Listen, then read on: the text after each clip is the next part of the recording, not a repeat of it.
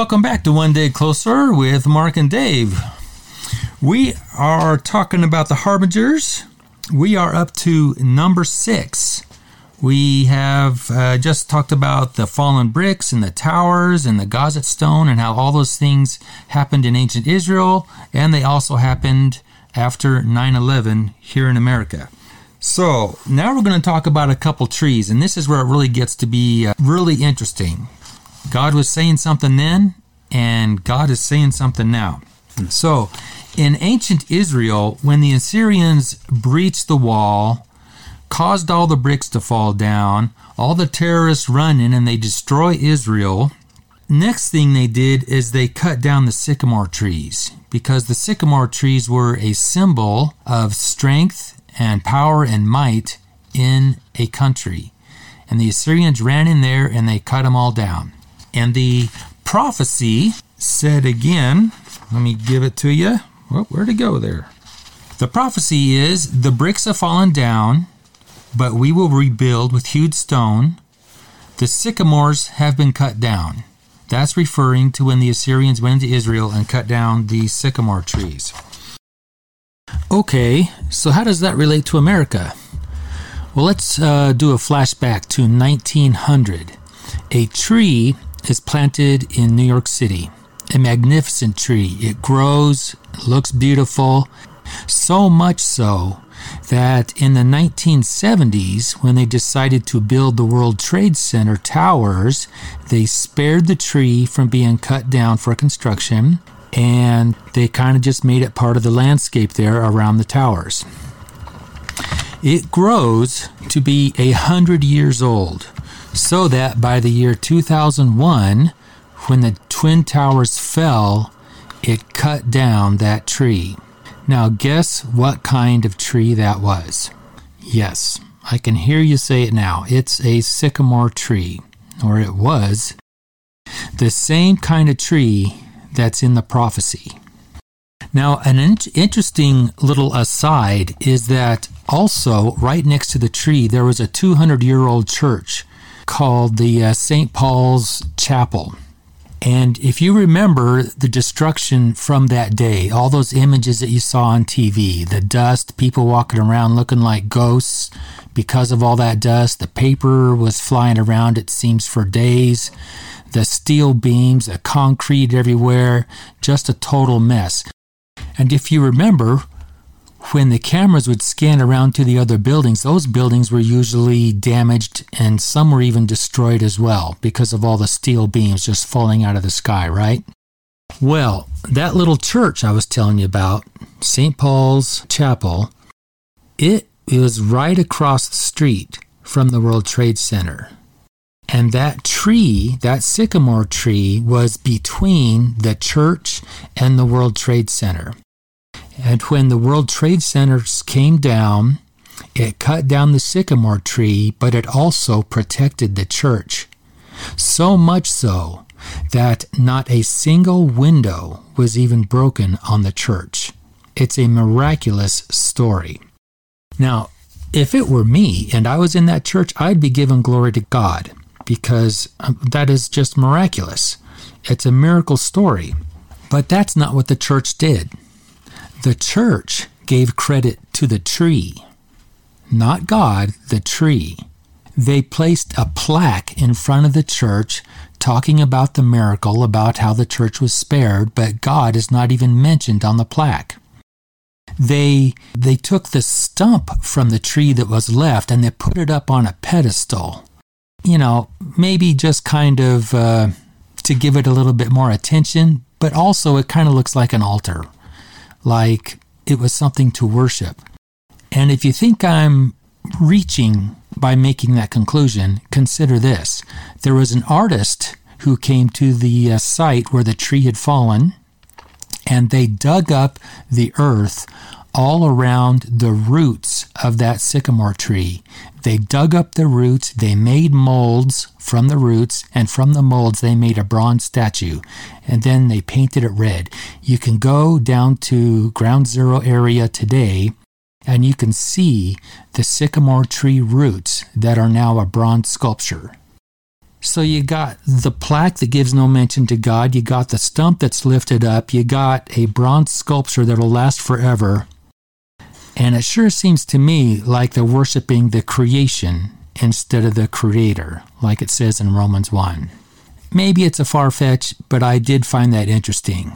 It kind of makes me question the faith and the purpose of some of our churches, doesn't it? Well, anyway, uh, back to the harbingers. So, uh, after the sycamore tree was cut down, the uh, city and the state officials they wanted to replace the sycamore tree, but not with another sycamore. Well, what does the prophecy talk about? The prophecy talks about another kind of tree called an erez tree. Now, erez is actually a Hebrew word. And It's we weird how that works. and we planted the same kind of tree. That's the, the Erez tree The is also known as a cedar tree. Yes. And I'm not a A biologist? yeah, I'm not that either. Uh, but it's a sister to the sycamore, and in Hebrew, uh, Ezra's uh, means conifer, Conifer. which now all of a sudden means something to us over here Right. because we don't have a sycamore tree in America. That Or an, primarily, an Erez tree. right, or an Erez tree, right? Right. Those are primarily from the Middle East. Uh, and Africa, where you can find those trees. Mm-hmm. Yeah, dry the sis- climates. yeah, but the sister of those um, um, would be cedar or conifer trees for, Right. for us. Right. Now, out of all of the tree species that they could have planted to replace the fallen sycamore tree, they just happened to pick the same kind or same family of tree, the Erez tree, to replace the fallen sycamore tree. It's just amazing. that is an amazing, air quotes, coincidence. Yeah, isn't that a coincidence?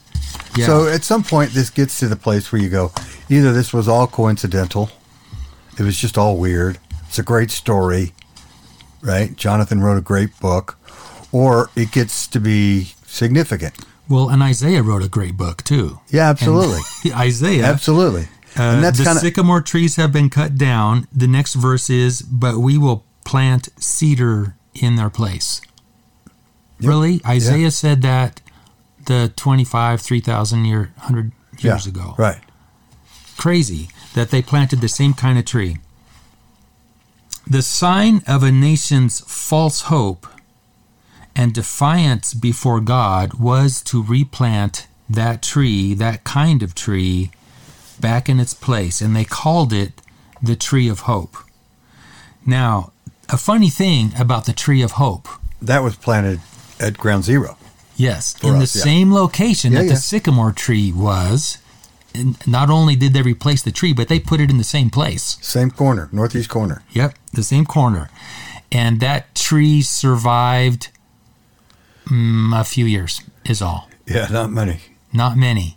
That tree of hope has perished. It's been uprooted just like other prophecies in Isaiah talk about. That is also a sign in itself that God is saying no to our defiance toward Him. Yeah, if you're not going to listen to me the first time, okay, I've already knocked the buildings down. I've knocked the walls down. All right, what else do I have to? Now you're going to plant a tree and act like it's all good, You- right? You're going to say you're going to def- be in defiance. You know, okay, so COVID came, and so now all you guys want to talk about is is COVID. You want to talk about vaccines. Now you want to talk about boosters. What are you going to talk about me? Right, right. So I tell you what, the boosters aren't going to work. Okay. And they didn't. whatever. I'll let you go there. But uh, I'm just saying, we, we keep changing. Israel did it. You know, I, I think it's in man's nature somehow that we just kind of don't want to talk about the spiritual things because they're too deep, they're over our head, and everybody looks at us like we're crazy. Yeah. Uh, but I think there's, I personally find great peace there. Yeah. You know, Actually, I do too. you know, uh, Because I feel like God's in control. you know, the more time you spend with God, the more you realize you, you share things with Him. You don't just pray about stupid stuff. Get personal with Him. Get personal with Him. Tell Him what you need. Tell Him what you. Tell Him how you're hurting. Tell Him what you're looking for, Yeah. and He'll speak to you. Right? As long as you have focused on the relationship, then you're not talking about all the other noise. Right. Where should I plant the tree? It's not about the tree. It wasn't about the bricks either. But I did bring them down to get your attention. It wasn't about the frogs. It wasn't about the locusts. And it wasn't about all the other stuff. You just didn't pay attention until I did a bunch of them. Mm-hmm. And then you said, let the people out, let them go. Right. Their God is too big for me. I, d- I don't know where to put the frogs. Well, and- here's a great question for you, Mark. I was thinking about this the other night. I don't know where to we put the have, frogs. I know you don't know anything about frogs, but we do all these archaeology, uh, the digs. the digs. Thank you. Yeah. Too big a word. I'm really struggling today, guys. I had I, I had some teeth work done, and so I, I feel like I got a chipmunk in my mouth. He's, so he's drooling a little bit. I'm too. doing I'm doing the best. You're sick. I'm doing the best I can. But uh, anyway, have we done any digs by the River Nile that's discovered hundreds and thousands and millions of locusts, frogs? I, I don't know. I don't know if we've ever. If anybody's, we're always looking for a building. We're always looking for a wall, Yeah. some pottery. They found a lot of those. I'd like to. I'd like somebody to go over there and see if they can't find the frogs. I mean, that would pretty much put a settlement on it. Going, yeah, it, it- there's way too many frog skeletons here, skeleti, whatever. there's too many of those Yeah. uh, to this have been a, a natural occurrence. This had to have been something else. Mm-hmm. I just threw that out there. Well, that kind of stuff does happen often. I haven't I haven't heard about uh, a dig that found a bunch of frogs, probably because they just all died above ground and they decomposed, just like a, anything dies above ground. It just goes away eventually. Won't their little skeleti stay stay intact? Not if it's above ground. If it if it got buried somehow, then yeah, it would. If it gets fossilized, then yeah, then then your Okay, your bones turn to stone. You're getting too techie on me now. So the eighth harbinger. we shall discuss after this next break.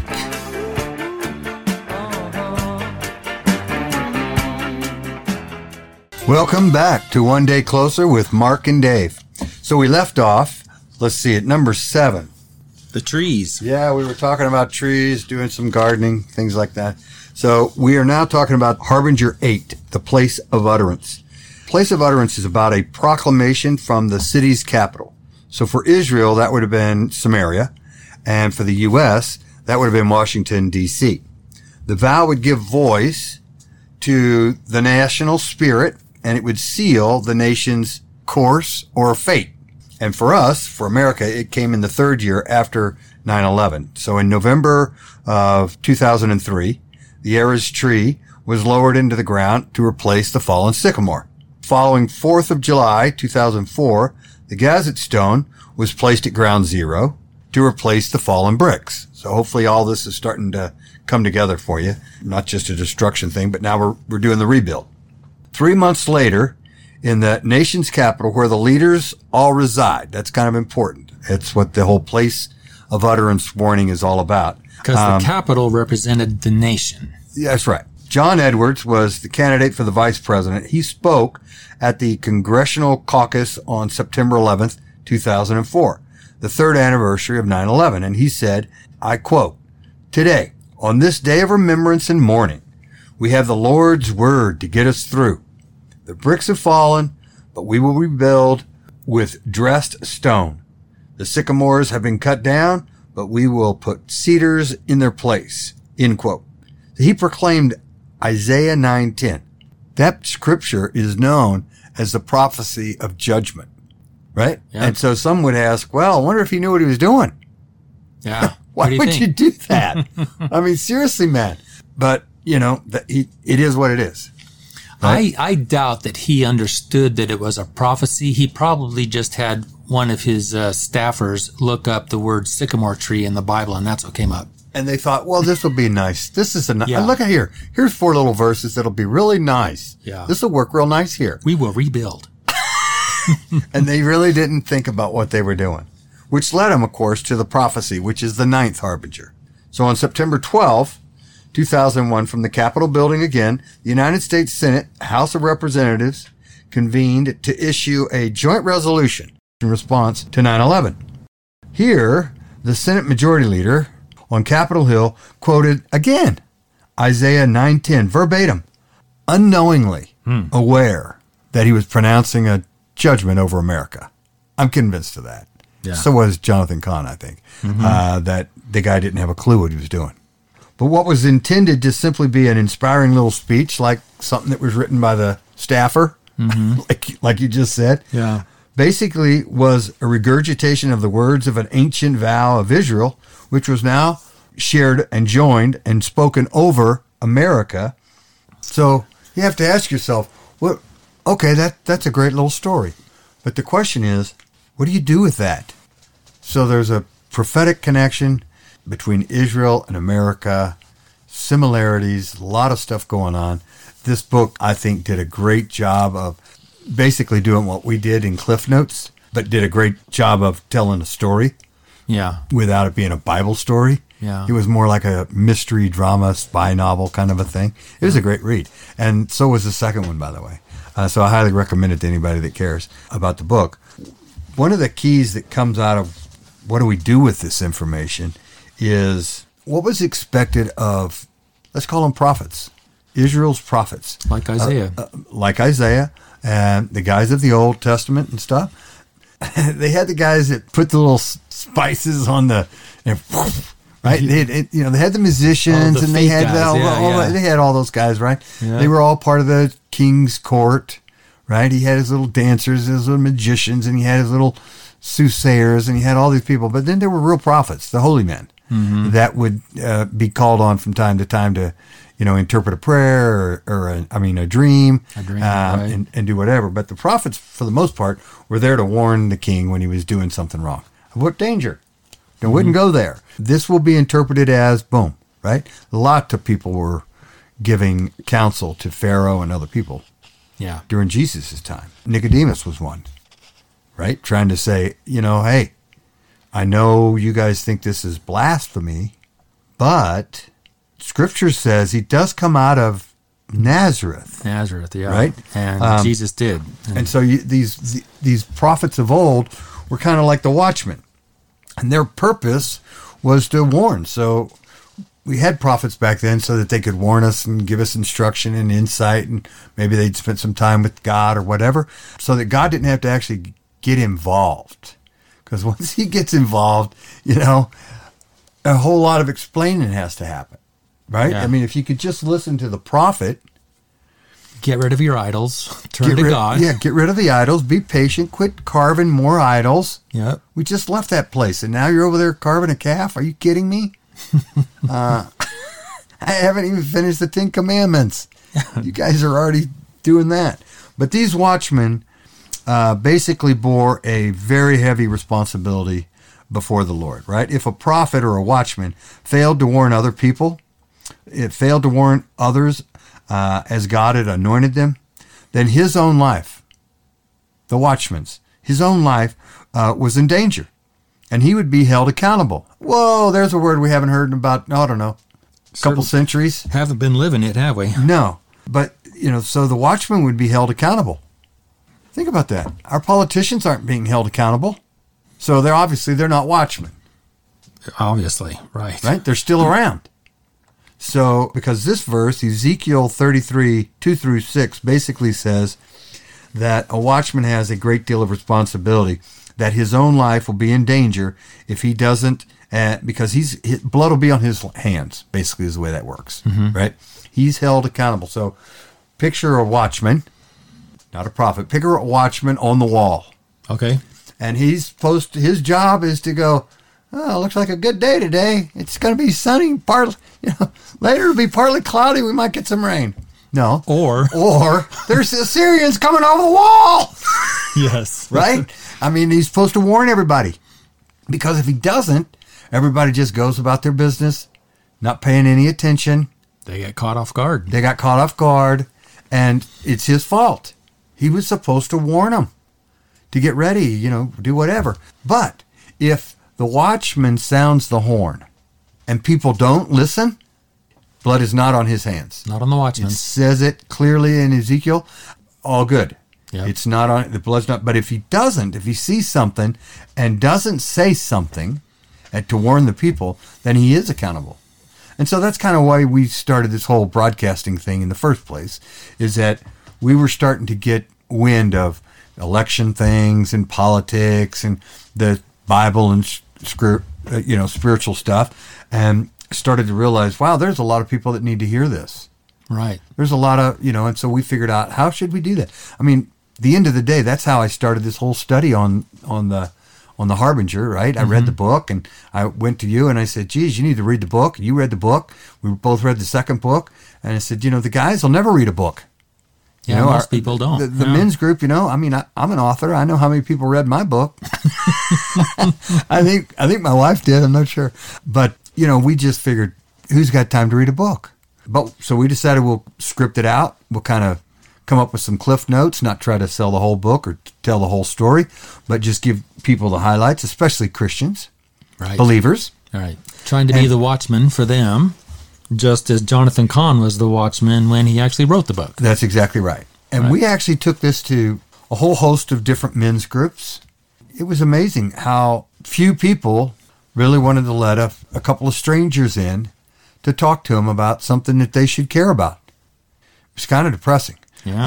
uh, that you know people just didn't want to hear about it, and so we kind of figured, well, if we do this broadcast, we ought to put it on the broadcast, and we're doing it after the elections Right. right? Because we don't care about the elections. I mean, we do. Don't get me wrong. We do, But but- like right now is, you know, it's time to say, okay, we don't even know what the results are because we're recording before the results are, are in, right? Um, But there's more important things. there are other important things that we need to be focused on. Um, and so, how is all this relatable today? It's not a, uh, a, uh, Rhetorical. it's not a rhetorical question. This is a question that each and every person that actually listens to this whole program, you're going to have to wrestle with this now because now you're accountable. You're the watchman. Yeah. You're the watchman. Whether you decide to do it or not, not my deal. Yeah. I was simply supposed to share, we were supposed to share what the role is. And now that you know what the role is, if you want to do something about it. Talking about America for a minute, the absence of America as a once superpower, which I think we can all agree we're not the superpower we used to be. Not with the yeah yeah. You know, from a from from a biblical prophetic point of view to the world where basically America no longer leads. We think we do. We talk a big game, but we don't really lead heads of nations. I think when Trump was there, you physically saw him lead. Yeah You know, remember when he was coming down the walkway and he was like three rows back yeah from the, and he just kind of worked his way through the program. pushes him way up to the You know, that's okay. He's the man. I'm in charge. I'm the head of it. You know, I, I thought that was great. So we should we should lead. Where are we on time, Mark? We could wrap it up right now and uh, go to the next segment here where we're going to talk more about being the watchman. Yeah, this next section is going to be big. So stick around. Everybody needs hope. Some kind of peace of mind that they can call their own. And everybody needs love. Just a little trust. Cause sometimes eating